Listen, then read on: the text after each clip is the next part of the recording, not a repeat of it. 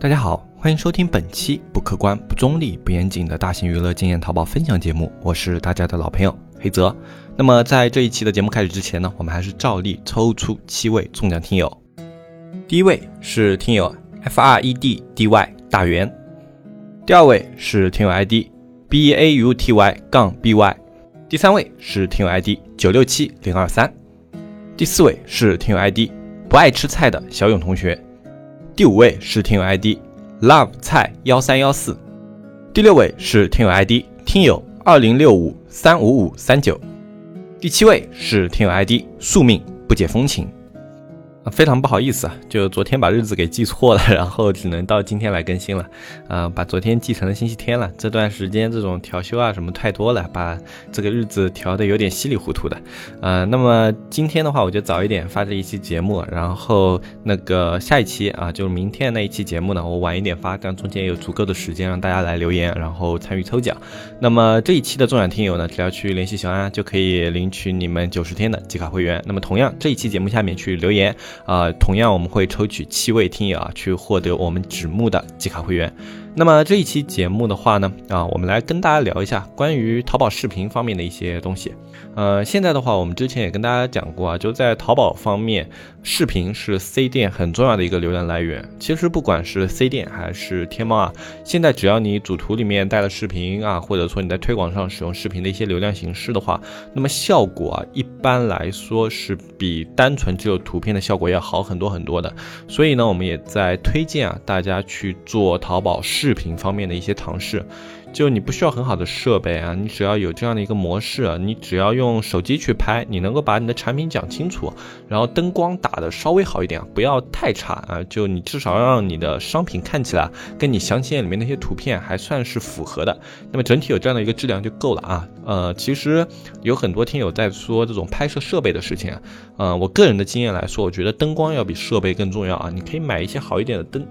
然后设备的话，倒还真的不是说一定是越贵的越好，因为贵的设备相对的入门要求也比较高啊。呃，一入门就去买那种很贵的设备的话，反而有可能会去浪费钱啊。摄影这个步骤呢，我们建议大家循序渐进啊，等到你对灯光啊什么认知比较强了之后啊，再去进阶你设备上的一些东西呢。它的效果会更好一些，而且去了解光影结构啊这种东西，不光对你拍摄视频有好处，让你以后自己去拍摄图片啊，这种好处也是很明显的。因为其实光影这个东西，它是一个很基础的一个构图上的一个理念，就是很多一个。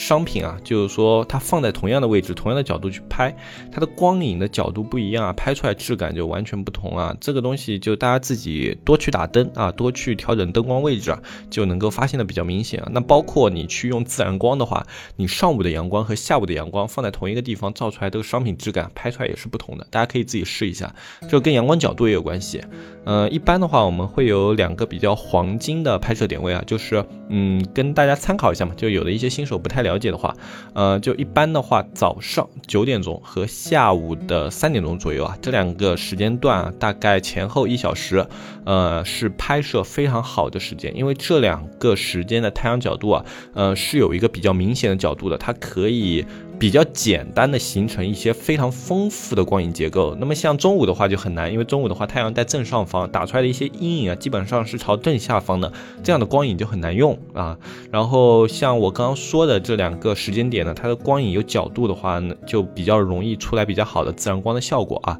如果对拍摄方面啊，呃有在研究的一些听友的话，可以参考着试一试啊。然后多试的话，你自己也会有这种类似的一些理解。自然光的话，就更加适合一些户外模特啊什么的去使用嘛。那么自然光的话，就一般我更建议啊，就下午的话会更好一点，因为那个太阳光的光啊也比较柔一点。一般下午来说，啊，如果能够配合上一些这种云层做一些过滤啊，就不是那种很直很直的大太阳的话，嗯，会更好啊。这个的话大家自己去试吧。嗯，反正如果对这方面有兴趣的，就多尝试多拍，呃，总归是会慢慢进步的啊。就不要单纯的去拍啊，在拍的过程中你去注意你画面里的光影，然后下一次的话根据这些光影的变化。去做优化，就这样去拍的话，你的摄影技术是会不断提升的。那么，呃，我这一期呢，主要要跟大家讲的呢，是关于淘宝视频方面的一个流量奖励。呃，我们去上传你的淘宝啊、主图视频啊、店铺视频的时候啊，现在它经常会有一个提示，嗯，这也是我们之前比较多的听友去问到的一个问题啊，就这个提示是什么呢？就是视频上传成功啊，但未获得流量奖励啊，就你还没有获得它流量奖励。那么很多的一些听友就觉得哦，是不是自己视频做的有问题啊？视频做的不够好，所以没有拿到它流量奖励。呃，实际上的话，其实没有关系，就是你视频拍的是好是坏，跟你能否拿到流量奖励的关系是不大的。只要你视频里面没有那种涉及三俗啊、色情啊这种内容，不会违规的话，啊，就反正审核能通过那些视频啊，一般来说啊。嗯，就都有机会拿到流量奖励。那么为什么我上传上去的视频拿不到流量奖励呢？是因为质量不够好吗？呃，其实不是啊，它是这样的，它的判定逻辑是什么呢？就淘宝给你视频流量奖励的逻辑啊，跟搜索的逻辑非常像。你的视频要先有展现，展现了以后呢，会有数据啊，就比如说这种观众的停留时长啊，这种观众进店的效率啊，或者说通过你的视频去下单购买的一些效率啊，啊，就通过这样视频的一些数。据的累积，你的视频数据越好呢，它展现的流量就会越大，然后流量越大了以后呢，啊，你的转化数据够好的话，那么这个流量奖励就有可能会被激活啊。那说到这的话，可能有的一些听友就会呃比较好奇，就是说我这个东西它只是作为一个主图视频上传，如果我这个产品它本身没有很大的一个流量的话，我这个视频是不是就没有机会去积累数据了呢？嗯，实际上的话，我们有这么几个方法，就是我们常用的有这么几个方法可以去积累视频方面的流量奖励。呃，一个是直接把你这个呃上传你想推的这个宝贝啊，这个主图啊，你去。推到那个店铺的微淘，呃，因为我们现在都知道，现在这个微淘啊，还是呃做了几次改版以后啊，效果还是比较好的。那么作为店家来说呢，你自己是可以发一些微淘的。如果你店铺已经有一定不错量的粉丝了，那么发到微淘以后呢，也可以积累到一定的呃播放量。那么这个播放量的话，如果你用一些鱼塘啊，呃，就是你平时自己在那种微信群啊、旺旺群里面积累的客户啊，然后反正让他们去看一下、点一下，或者说有的想要购买的话，通过这个视频进去购买的话，啊，可以有一些活动奖励啊，比如说淘客券啊之类的啊，就有一些特定优惠券，你可以发给他们啊。就这样的话呢，你这个商品呢就可以通过微淘来做出一部分的基础数据，然后有时候也不用特别大量的，有的时候可能只要那么呃几十个购买，然后一两千的一个播放的话。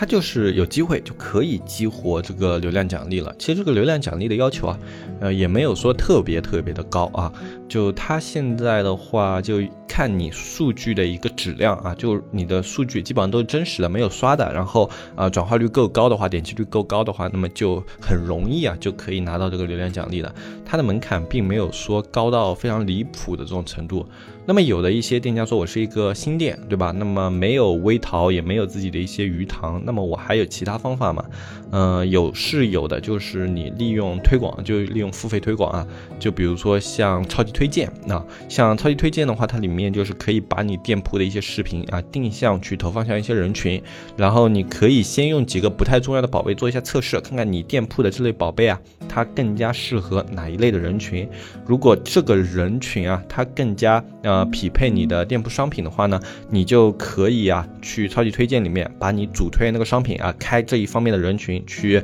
呃，比如说花个几百块或者说一两千的啊，去把这个视频进行一个激活的尝试。呃，这个过程呢有两个好处啊，就算它没有激活成功，那那个超级推荐给你带来的访客啊是实实在在的，而且超级推荐呢它的一个转化效果也还是不错的，所以呃基本上是一个双赢的过程。就如果他推荐了以后啊，这个流量奖励激活了，那是一个双。双赢的过程，如果流量奖励没有激活呢，那么你其实也积累到了不错的一个基础销量。所以说呢，就用超级推荐，虽然花了钱，但是它有两方面的一个资源可以去争取。这个方面的话，还是可以尝试一下的。特别是对于那些资金方面还算比较宽裕的一些卖家，可以用这个方法去尝试激活视频的流量奖励。嗯，还有其他的一些方法，不过它会比超推和自己发微淘呢。门槛更高一点啊，就是一个是肯定要花钱了，然后另外一个的话，呃，对自身的实力也有一定的要求啊。一个呢是去找达人推啊，那么达人的效果大家都是基本上见识过的啊，一些好的达人的话，他推视频的效果是非常非常爆的。但是达人推呢，它一般的话就是收费现在还是比较高的，就是只要这种质量比较好的达人呢，收费是比较高的。呃，虽然效果有保障的，但是花的钱也是实打实的要花出去的。呃，然后另外一个呢，就是嗯，这种达人他们推这个视频呢，他们对视频本身的质量要求也比较高啊，就要么你是给他一个很高质量的视频啊，要么就是你把产品直接寄给他，他去帮你拍一个视频。那么如果是他帮你拍的话，呃，收费更高，对吧？如果是你给他一个高质量的视频呢，那对视频本身也提出了一个要求。那么不管怎么说的话，就是它的门槛更高了。呃，如果是对于一些中小卖家的话，可能没有这样的一个实力去找达人，是吧？啊，如果你有一些已经在合作达人的话，就可以试一试了。呃，达人激活视频的流量奖励基本上是。命中率特别高的，就呃，我们之前这身边做淘宝的一些小伙伴，就如果他们是找达人来推这样的一些流量奖励的话，是基本上一推一个准，很少有不成的。然后找达人的方法也很简单啊，你在那个淘宝、阿里妈妈那个平台啊，有个淘任务那个平台，哎，在上面自己去发就行了。那个平台链接的话，你搜一下就有啊。作为店家的话是很好找的。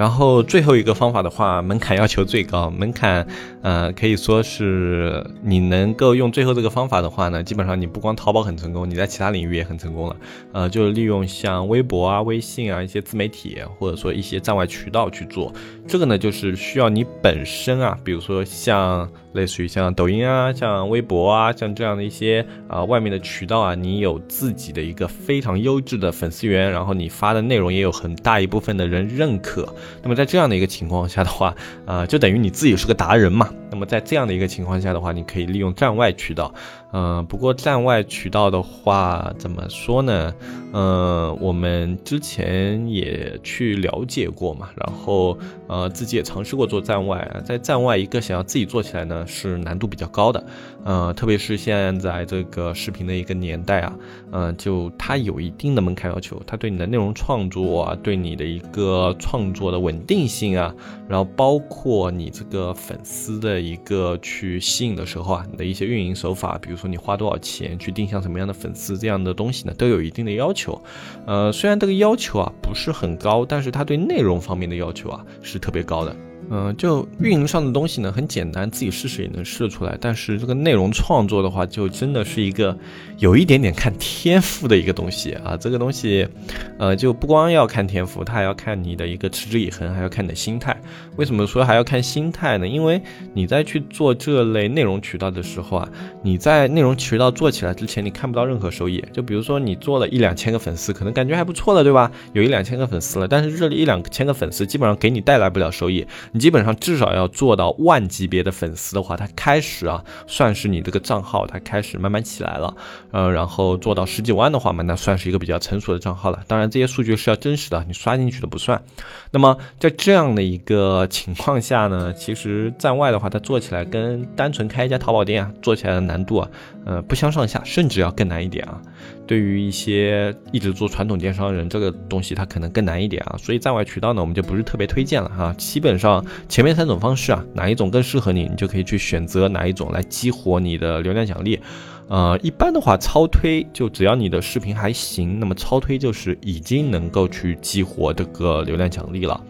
然后这个流量奖励啊，它激活了以后是通过哪些渠道去进行展现呢？呃，其实这里面的话主要有两个渠道啊，一个渠道就是猜你喜欢，呃，猜你喜欢的话，大家反正都很熟嘛，嗯，这个我就不多说了。然后另外的话还有一个搜索结果页面啊，上面也是会有机会推荐到你的视频的。就你这个视频的一个质量越好的话，那么现在搜索出来以后，有时候就它会直接就展示一些商品，然后还有一些是展示视频嘛，那么你在搜索上的一个权重也会提高。然后还有一个的话是会推送到哇哦视频，嗯，这个是一个就是以这种电商为主的一个视频的 APP 啊，这个可能大家很多没有听过啊，这个在商家自运营中心，你去那个淘宝视频那一块，你就可以看到，就这个里面也可以获得一部分的流量推荐啊，然后另外的话就是在那个现在逛逛上，有时候也会去推荐这一部分的视频。呃，总之激活以后呢，它的流量奖励渠道还是比较多的，而且你的视频啊，呃，做的时间越长，这个视频号的星级越高，那么你获得流量权也会越大啊。这个就像你等级高的店铺，你在商品上架以后，呃，激活以后呢，商品就容易拿到更大流量的道理是一样的。等级对这个东西本身呢，也是有一定的加持的。就如果你想要去走视频这一块的话，那么就可以去好好运营这一块。然后另外一个就是大家比较感兴趣的，就是说这个内容上啊，对这个推荐流量会不会产生什么影响？呃，这个怎么说呢？就如果你数据够好啊，就不管什么样的视频，它审核过了，它都可以获得这个流量奖励。呃，但是呢，你也不能说它跟你这个视频的形式内容完全没有关系啊？为什么呢？因为你一个视频的话，你最后要拿到比较好的一个播放量，一个比较好的点击率和转化的话，那么视频本身它在创作的时候，你就要去考虑到这些因素啊。就虽然你可以刷一部分数据进去，但是刷的数据呢，一个有可能被清洗啊，然后另外一个的话，呃，当它这个量大了以后，你不可能一直。跟着它这个量去刷啊，这样的话风险也比较大，对吧？呃，所以说呢，就是视频本身做的越好呢，呃，它这个转化效果就真实的转化效果就有可能越好，那么就越容易拿到流量奖励，这个肯定是有帮助的。呃，但是其实流量奖励它获得的逻辑啊，就是它的本质是根据数据来的，不是根据你的内容来的。就是哪怕你是去搬运别人的内容，也是有机会获得流量奖励的。但是我们不建议大家去做搬运啊，就比如说别人做好的视频直接搬过来，为什么呢？因为别人做好的视频你搬过来的话，别人就可以去举报你了，而且这个东西是一举报一个准的，别人只要有自己这个创作的一个原本啊，就是可以直接举报你，然后举报了之后啊，这个不是。光你这个视频不能用的问题了，你这个现在推广这个商品啊，直接会被下架，然后销量清零，呃，就跟刷单是比较类似的啊，这个处罚还是比较严重的。所以呢，呃，尽量啊，大家自己去做原创啊，就如果不能原创的话，你再去搬运一些视频的时候，也尽量去拿一些有授权的视频，就比如说你的厂商啊、你的供应商的那些视频，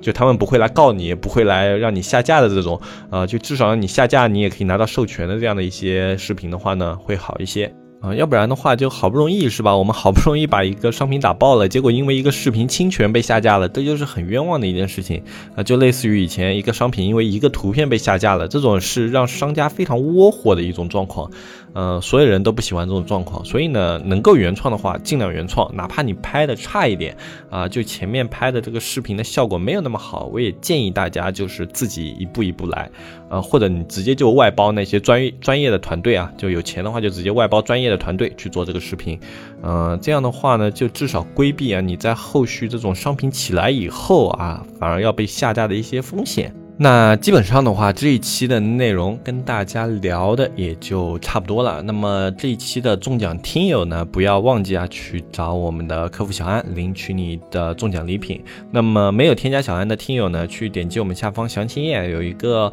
呃这个图片，上面有一个微信啊，就纸木电商的拼音后面加个数字二啊，这个就是我们客服的微信。那么老的一些听友呢，你可以直接去联系小安就可以了啊。那么包括我们这个纸木学堂的会员，你可以。扫描我们下方这个小程序码，直接微信扫描就可以进入我们的直木学堂小程序了。呃，这期节目的话呢，就跟大家说到这里吧。不要忘了，我们这一期节目下方啊留言也是可以参加我们的一个抽奖的。然后这一期我看到一个听友是从别的 APP 来的，然后他说找了十几个 APP 才找到喜马拉雅。那么呃，也不要忘了，我们这个抽奖的评论啊是仅限于喜马拉雅平台的啊，在其他平台我们是看不到的，因为我们这个节目。是喜马拉雅独发的啊，你在其他平台我们都看不到。如果你想要抽奖的话，来喜马拉雅这个 APP 啊，去参加这个评论啊就可以了。嗯，我是黑泽，我们下期节目再见，拜拜拜拜拜。